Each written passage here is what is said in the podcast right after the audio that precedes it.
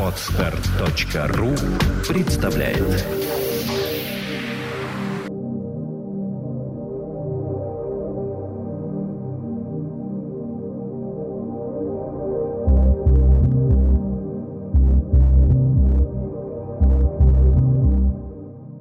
Добрый день, дорогие наши слушатели, добрый день, наши подписчики. С вами подкаст «Психология, миф и реальность» его бессменная ведущая Александра Иванова. И мой соведущий Андрей Капецкий. Здравствуйте. Сегодня у нас тема по запросу. Мы все чаще делаем темы по запросу. Назвали мы его «Экспресс-просветление». Такая вот подводка от меня будет. Почему так люди верят в то, что чужие чужеродные, чужеземные во многом знания, обучающие программы, которые, в общем-то, разрабатывались, наверное, или придумывались, или родились у народа под свой народ, под свое место пребывания, так востребованы, и люди ждут от них чуда, да, вот этого экспресс-просветления, что купив там книгу, прочитав или посетив какой-то семинар заезжего бога, в кавычках, конечно, они получат нечто, что поможет им справиться. Хотя кроме мантр, которые вводят их в уныние и сон, и разных негативных последствий, они оттуда ничего не получают. Неужели вот эта маркетинговая политика этих всех распространенных течений такая агрессивная и жестокая, что люди покупаются. Давайте, может быть, начнем вот с того, что нам человек прислал. Зачитаем сам как бы его вопрос, откуда возник у нас возникло желание записать этот подкаст? Этот вопрос, в общем-то, прозвучал не лично даже к нам, а на Фейсбуке в одной группе, и э, он был как бы обращен ко всем, кто готов это обсуждать. Такой крик души человеческой, и я готова его зачитать, потому что это буквально у человека наболело. У меня есть умалишенный брат, он компьютерный гений. Недавно спросил у меня, вот эти все трехглазые сыроеды, экстрасексы йоги, духовные типа учителя, изможденные витаминозом травоеды, непризнанные дизайнеры-недоучки, художницы, картины которых похожи на то, как будто собака в краску села и жопу об холст вытирала, собирательницы помоечных кошек – которая сможет кончить шесть раз подряд, только если ты сначала понравишься всем ее 48 кошкам. Они что, и вправду верят в то, что если они пойдут на ретрит и не будут говорить аж целых три дня, или пройдут семинар у учителя-гастролера, который шпарит заученные вселенские мудрости по книжке, купленной в киоске с желтой прессой, или, прочитав экспресс-курс АШО, на них снизойдет за 15 тысяч за семинар просветления, они что, от этого станут умнее, добрее, мудрее, они станут резко профессионалами в своем деле, станут нужны людям, станут интереснее и глубже? И вот человек э, решил спросить, э, что ответить брату. Видно, это очень болезненный вопрос, и на самом деле он довольно частый. Это излюбленная тема в интернете, на всевозможных форумах. Это обсуждается, люди с возмущением об этом пишут на своих страничках, на своих э, профилях. Действительно, почему это популярно? Потому что это с такой помпой, с таким опломбом подается, как некое сакральное такое знание уникальное, которое сделает человека счастливым, а в то же время, когда попадаешь в эту атмосферу, или начинаешь читать сообщество людей, которые вот этим всем увлечены, становится очень быстро очевидно, что это все очень глубоко несчастные люди. Многие из них одиноки. Это такое коллективное одиночество. Но они этого не сознают и не признают. Да, это внешние люди могут и не показывать, но это такой какой-то уход от реальности. Ну, наркоман в этом плане честнее – он, в общем-то, ну, там, берет героин или какой-нибудь спайс там, и он таким образом уходит от реальности. И это такой изощренный способ ухода от реальности. И поэтому людей это беспокоит, потому что это происходит с их близкими, с их родными людьми. Человек пытается помочь, видно, кому-то из близких. Действительно, вроде бы там твой близкий человек, да, идет э, решать свою жизненную проблему, чтобы стать счастливее, потому что он тяжело переживает там разрыв отношений, и это уже не первый раз, и все по одной и той же схеме крутится, как вот заезженная пластинка. А результат получается прям противоположный тому, на который человек рассчитывает. Так мало того, он еще этот результат и защищает. Ну, например, женщины пытаются решить проблему стабильности во взаимоотношениях, хотят иметь постоянного партнера, семью, детей, а любовь и счастье, а начинают заниматься тантрическим сексом, постоянно меняют партнеров, э, в общем, и по сути такой, ну, какой-то проституцией начинают заниматься. Ну, это уж, конечно, наверное, крайняя какая-то форма, да, но тем не менее это тоже присутствует. Люди интеллигентные, которые с высшими образованиями на хороших должностях, на хороших каких-то местах работают, они начинают, э, подобно сектантам, избавляться от имущества, потому что увлечены светлой идеей того, что им не нужна привязка к материальным ценностям. Продают квартиры, продают машины.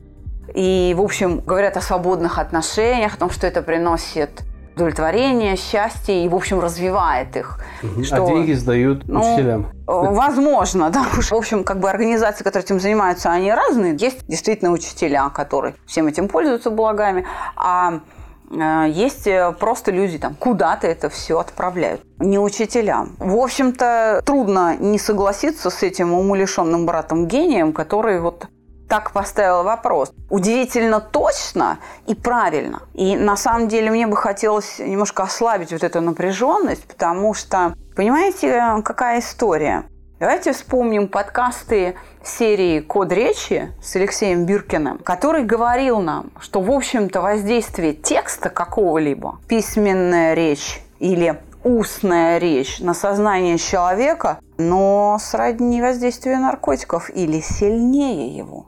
Тексты тяжелые или сверхтяжелые, а это как раз мантры, мантральные тексты, перегружают центральную нервную систему и возникает состояние эйфории, легкой или а, тяжелой эйфории, яркой эйфории, подобные действия, в общем-то, этилового спирта или там более каких-то серьезных психоактивных веществ. Повышение дозы, то есть постоянное чтение мантр человека в этом состоянии поддерживает. Если мы вспомним Биркина, внимательно послушаем подкасты с ним а, о таких вещах, то мы а, четко поймем, что человек находится, в общем-то, в состоянии, когда он сам собой не управляет. И, по сути, этим людям нужна реабилитация. Потому что под красивой идеей... Идея – это философское просветление. Она правильная идея. Только она заключается не в создании внутри себя кайфа, а она заключается в отрешенности от признаков предметов,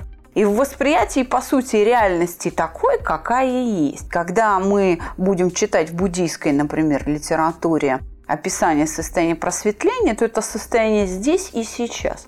На самом деле, чтобы попасть в это состояние, нужно не перестать мыслить, а наоборот научиться мыслить. То есть ну, мыслить вот особым раз, да. образом. И по сути эту задачу философскую, которая возникла там тысячелетия назад вообще в человечестве, ее там древние греки пытались решать, ее как раз буддисты, в общем-то, пытались решать синтоизм. Это вообще волнует людей в планетарном масштабе. Эту задачу как раз показал путь ее решения Юрий Михайлович Орлов. Теория саногенного мышления, она как раз и показывает путь, как достичь того самого просветления, только слово, этот термин, не употребляется. Когда человек не зависит э, от того, хорошо себя ведут другие или плохо, потому что он не употребляет двоичную классификацию вещей. Он свободен. Получается, что под вот этой красивой вывеской, по сути, речевое пространство этих всех книжек построено, и сами упражнения, сама методика построена на не расслабление и не освобождение центральной нервной системы от нагрузки для того, чтобы приспособить а себя к социальной действительности, а перегружает угу. ЦНС и, как говорит Биркин, а он, в общем-то, врач, он говорит, возникает что? Ситуация эйфории, когда критика снижена. Распахнуты ворота в сознание, и вносить туда можно все, что угодно. Поэтому, в общем-то, люди, которые увлекаются всеми этими течениями, так агрессивно относятся к людям, которые не воспринимают их идеи, да? То есть они фактически фанатами становятся. Они, да, становятся фанатами, фанатиками, я бы даже так сказала. фанатиками, да, Понимаете, если слово. наркоман, наркоман или алкоголик, тот хотя бы иногда протрезвевает, когда заканчивается действие наркотика, то тот, кто находится под действием подобных речевых технологий, как чтение мантр или медитации, или, понимаете, он не протрезвевает, он находится беспрерывно в этом состоянии. То есть- И, и тем э, сложна их реабилитация. То есть, по большому счету, этим людям ну, нужна поддержка, сочувствие, и с ними нужно обращаться, я не скажу, как с больными, если кто-то вот ждет от меня этой фразы, но с ними нужно обращаться как с людьми, которые сами собою не руководят. Они как бы бодрствуют, но в то же время спят. Я хочу сказать, что те люди, кто это воспроизводит, кто стоит во главе горы, царь горы, он прекрасно понимает, что эти люди будут защищать не его знания. То есть слова, они пусты фактически, хотя бы облечены в какой-то философский там смысл, где-то, может быть, Ашо очень много с Библии, очень много из Корана, очень много индийских мудростей, все это перемешано в какую-то кашу. И если ее читать, в общем-то, это каша. Но по отдельности, поскольку это вот каша из очень хороших мыслей, вот взяли, смешали салатик такой, да, и дали покормить, вкус этого салата понравился, и люди защищают не слова. Люди защищают вкус салата. Да, они защищают свое состояние. Конечно. Почему они выходят в, там, в агрессию или в раздражение? Потому что вот это момент э, протрезвения, вытрезвления. Да. У меня тогда вопрос. Вот конкретно Ашо, возьмем его не за основу, но просто вот он крутится Ну, он языке. яркий, да, известный, да. известный очень. Ашо – человек, который отрицал все религии. да. Он говорит, что нету никакой религии, кроме моей. Только моя религия может быть правильная. При этом его книги на- напичканы э, цитатами из остальных. В нем очень много скаберности, да, в его Высокомерие, высокомерие. Как вот это может сочетаться с верой? Фактически, этот человек говорит, мы не верим ни в кого, мы верим в меня конкретно. Я не Бог, я человек, но я выше Бога. И эта подача, получается, играет такую шутку, что ли, да, люди не нашли успокоения в какой-то из вер, не нашли успокоения в реальном мире и нашли человека антипода всем, и как в бунтаря в него поверили. Почему люди верят в этот бред?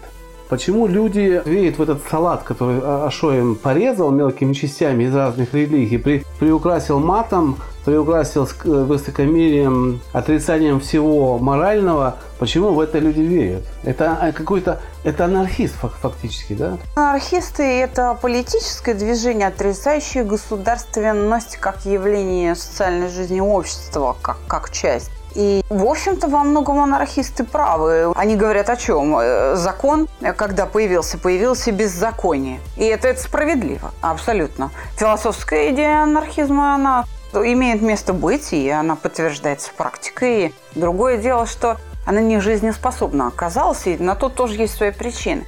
Точно так же не жизнеспособна идея Ашо. Он ничем не отличается от Рона Хаббарда. Это такой же коктейль из э, чужих, мы, не мыслей самого Ашо, а из чужих мыслей, но с оценками Ашо. Он оценивает чужие мысли. И в этом его единственная заслуга. Ашо, на мой взгляд, способен оправдать любое безделье и любой порог. Придать ему какую-то вкусную, как ты говоришь, окраску. Но я, а, еще раз говорю, от Рона Хаббарда Дианетики учение Ашо по сути, ничем не отличается. Такой же коктейль из мистики чего-то непонятно. То есть, вернее, понятно чего. Но давайте я оправдаю всех этих людей, потому что нельзя говорить, что они в это верят. Они в это верят, потому что на них воздействует определенный речевой сигнал, и приложенные к этому речевому сигналу вполне конкретные упражнения. Это действительно медитативные практики, которые не разгружают, а перегружают сознание. Еще раз подчеркну, ворота в сознание открываются, и туда вносятся всевозможные истины. Это возможно с человеком только в том случае, если он вошел в медитацию, находясь уже в неврозе. И именно поэтому все эти учения они так привлекательны для людей несчастных. И они там торчат. Почему люди становятся алкоголиками? Что он пьет-то? С горя или на радостях? Да? Так вот мы все знаем это. То есть, когда человеку плохо, ему надо расслабиться. Он берет этиловый спирт и помогает себе в этом. То же самое справедливо, ну, бог с ним сошел. И хабардисты, и масса всего существует. Ну, грубо говоря, вот эти течения, которые пришли с Индии, то, что йога низший уровень, первый, это оздоровительное, мы считаем, направление, а все, что выше, это уже перегрузка, та же самая, которая заставляет человека... Чаще всего это даже искаженные знания. Они искаженные, потому что, во-первых, перевести даже правильно с индийского на русский. Почему те учителя, кто у нас как бы ведут какие-то группы культовые, считаются гуру в России, они ездили в Индию, учили индийские наречия, языки, жили там, чтобы окунуться, чтобы понять, что вот это слово означает вот этот смысл. Невозможно, не окунувшись в эту культуру, понять течение. И это течение на самом деле создавалось того не для развлечения, а именно для здоровья. Но именно словесным перегрузом наши люди добиваются того, что русский человек не может понять. Он перегружается этим очень сильно и не доходит до того состояния, которого должен дойти. Скажем так, сами родоначальники, народы, которые вот это все исповедуют, они далеко не всегда исповедуют это там тотально, то есть не сто процентов населения во весь этот кошмар вовлечен. Вот если взять сразу среднестатистического человека в Индии, в Китае, в, где-то в Индонезии, там, не знаю, в Африке, в Европе, в Америке, в Австралии, взять среднестатистических людей разных культур, ценности-то и стремления, и мало того, способы достижения этих вот тех самых духовных ценностей будут идентичны. Все равно люди на своем опыте приходят к тому, что нужно взаимодействовать с реальностью, а не уходить от нее в медитацию. Что гораздо больше пользы приносит именно общение с ребенком, решение проблем с мужем в виде разговоров. Знаете, я хочу противопоставить сейчас все то, о чем мы говорим, с той деятельностью, которую на самом деле ведет Ник Вуйчич. Он побуждает думать. Когда он говорит с аудиторией, он задает им много вопросов. Он смотрит на зрителя, и он к ним обращается с вопросом. Часто это его манера. Что он делает? Он побуждает, он не дает разжеванную пищу уже, а он вкладывает что-то в рот и говорит, жуй, что ты чувствуешь? Он побуждает их думать, он создает эти противоречия и показывает путь, как их снять. И люди, послушав Ника, действительно становятся лучше. Ведь Ник гораздо счастливее, чем Ашо. И те люди, кто уходят с его лекций и выступлений, с его а по сути проповедей. Они уходят другими, они уходят не опьяненные, воодушевленными. Они уходят с проясненным сознанием. У них начинает складываться, не смазываться, а складываться картина мира. Ведь какие ценности транслирует Ник, те, к которым он пришел сам? Это его боль, это его жизненный опыт. Ник что говорит? У тебя нет друзей, стань другом сам. Тебе плохо? Помоги другому. Вот что он говорит. Ну а Шо тоже говорит что-то рядом из этого исходящего. Он говорит, что, если я правильно помню из книги, мой опыт – это пища, которую нужно пробовать. Если она тебе подошла, ты ее можешь как бы есть. Если она не подошла, можешь уходить, никто тебя не держит. Ну, я очень грубо, фривольно это сказал, но Примерно так. Мой опыт это то, что ты пробуешь, вот мой опыт. Если он тебе подходит, ты с нами. Если не подходит, и это как бы подкупает многих людей, что мне дали попробовать, а как определить результат этого опыта? Вот он попробовал чужой опыт. На какой результат он должен реагировать? На тот, что был у Ашо, или на то, что ему подходит лично? Биологические законы работы нашего организма говорят нам только одно. Почему мы, как проект «Чувство покоя», почему теория саногенного мышления построена на естественно-научных знаниях, на биологизаторском подходе? Потому что это закон. А гласит он следующее, что поведение организма во вновь входящих обстоятельствах всегда строится на основе прошлого опыта этого организма. По-другому не будет. Нельзя пробовать чужой, да? Чуж... Нет, я могу сочувствовать. И тогда будет идти викарное научение. Но чтобы это стал чужой опыт, чтобы стал моим опытом, я должен это пережить. Переживание этого опыта должно возникнуть. Собственно, чем мы занимаемся на уроках.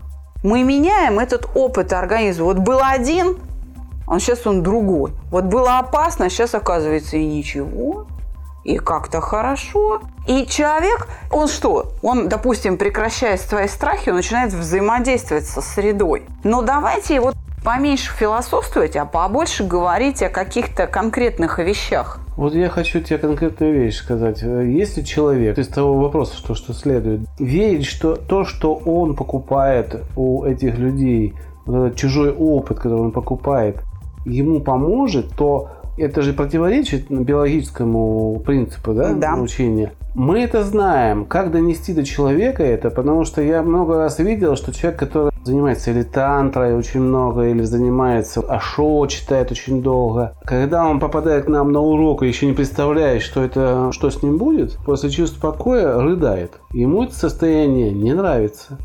Потому что он оказался в реальности, ему показали все его какие-то нюансы, которые ему не нравятся, и сказали, ну есть путь через какие-то, может быть, неприятные вещи, но ты достигнешь свободного состояния. Но человек зачастую из этих тех направлений захлопывает двери ракушки своей и уходит опять туда, где ему хорошо, где он укол эйфории этой мантры получает, и ему хорошо.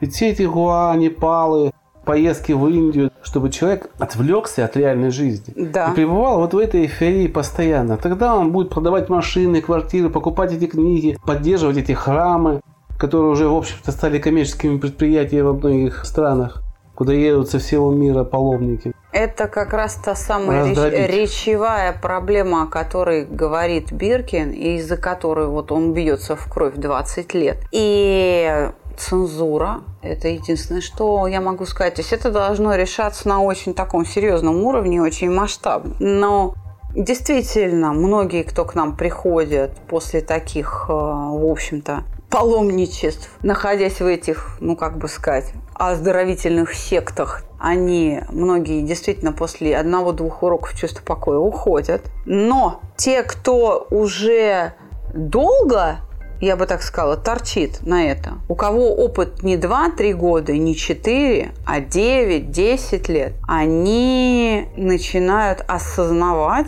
и они приходят и остаются на проекте чувства покоя. Почему возникают слезы и откуда вообще боль? Это похмелье, я бы так сказала. Мы, принимая наркомана или алкоголика в работу, мы говорим, должно пройти не менее 7 дней с момента отмены употребления тяжелых наркотиков ну или 3-5 суток с момента отмены легких или алкоголя. Вот этот вот период абстиненции, его необходимо пройти. Так вот эти слезы на наших уроках, на первом или на втором, это как раз оканчивает свое действие вот этот наркотик, эти речевые сигналы, которыми человек перегружен. Вот эти образы которые стоят на мышечном контроле и удерживают эту иллюзию, эта иллюзия прекращает свое действие, и он оказывается перед лицом своего реального состояния. Здесь мы, конечно, стараемся принимать уже, ну так скажем, реанимационные такие мероприятия.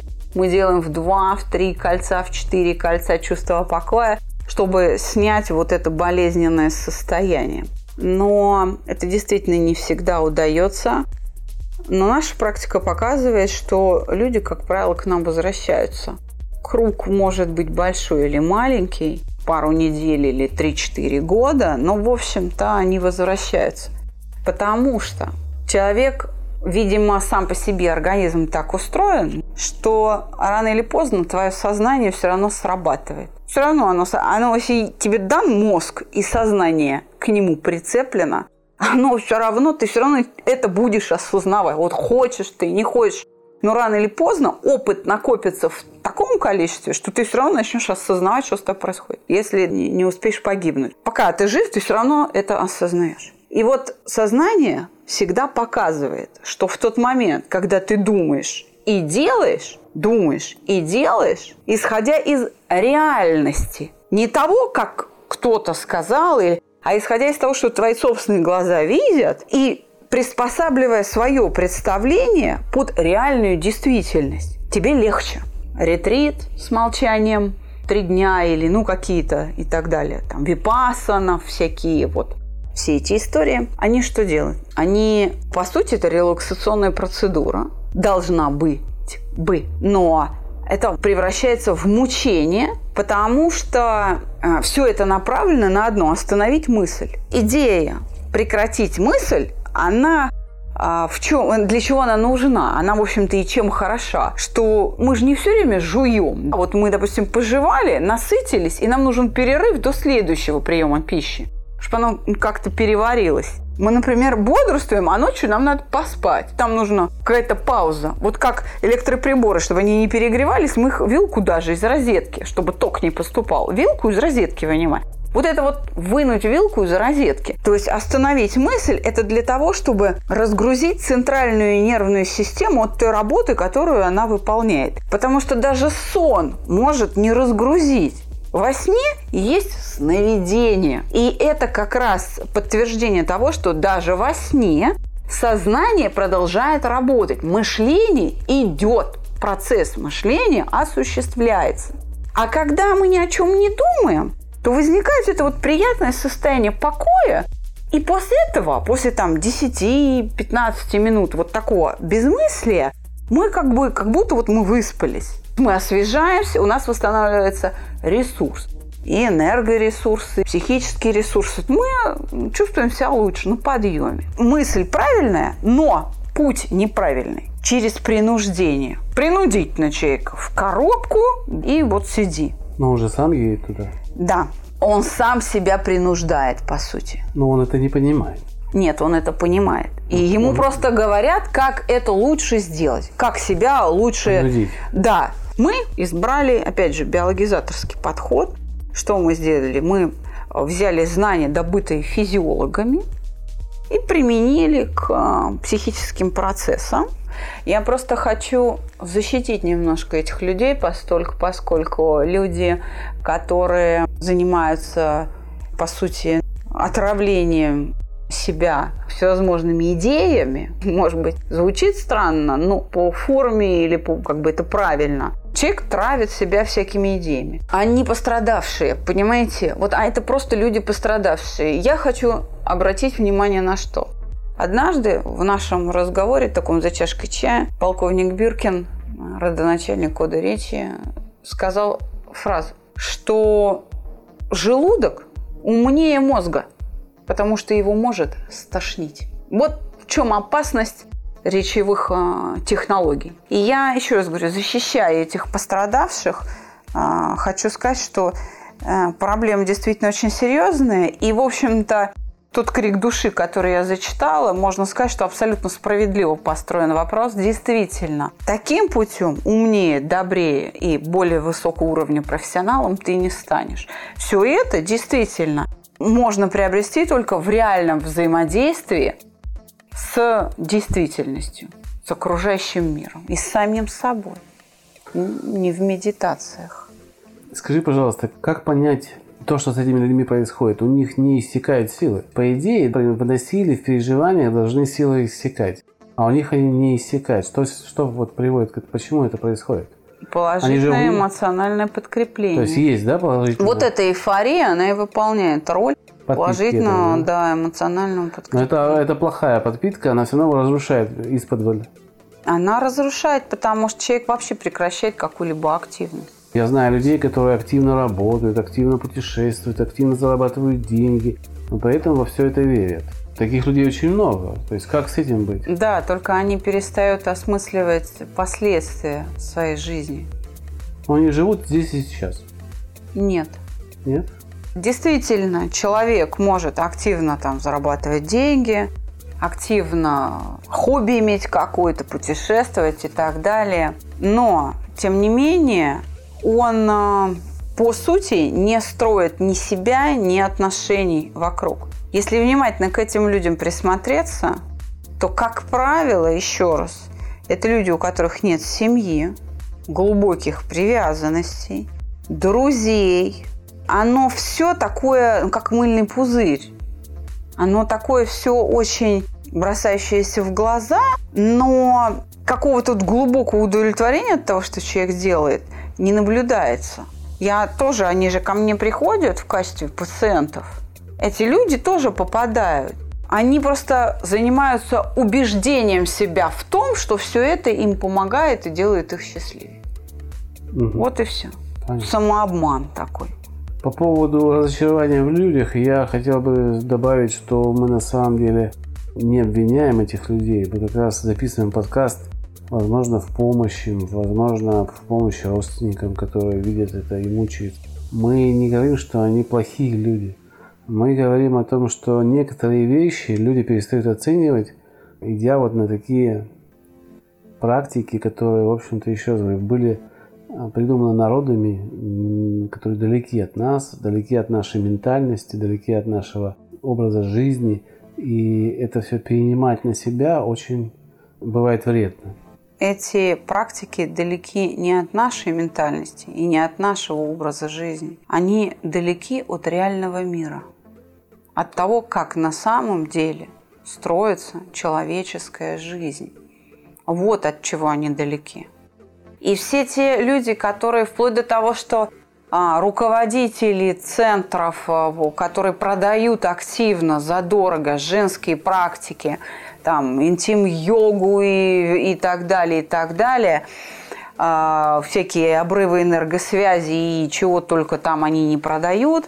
Эти все владельцы таких компаний и продвинутые в этом плане тренера, они в разговоре лично со мной рассказывает о том, что у мужа семья на стороне, и у любовницы родился ребенок, и муж уже вот так вот пять лет туда-сюда бегает, несмотря на все ее способности к интим-йоге. Они же рассказывают о том, что кто-то из них сама является такой второй женой у собственного мужчины, который где-то там имеет семью, и она скрыта от глаз посторонних. Вот в чем реальность-то жизненная состоит. Да, они делают из этого бизнес, они сами себя убаюкивают, являясь, по сути, продуктом общества, точно таким же, никак не просветленным. Если бы они были просветленные, они бы уже прекратили и решили бы эти ситуации, прекратили бы находиться в них. Все, что нужно, быть честным.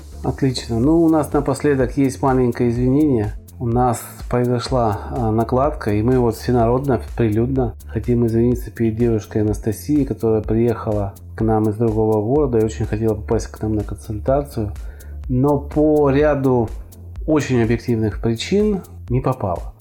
Да, я действительно хочу попросить прощения, что у нас был такой срыв э, с человека, который был один день всего проездом в Москве, не попал к нам в офис, у нас действительно по странному стечению обстоятельств именно в этот момент а, у секретаря по ее нерадивости возникла поломка аппаратуры, и мы были вне зоны действия сети.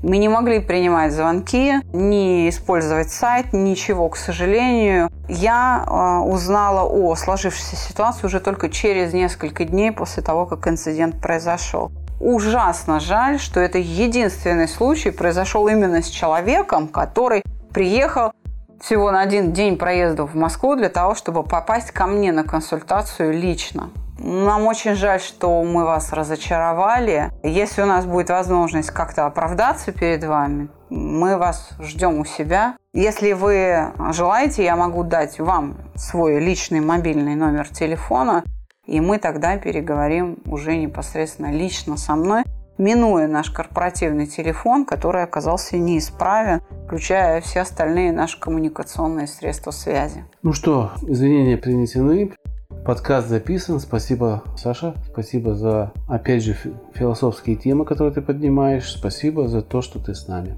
Пожалуйста. До новых встреч. До свидания.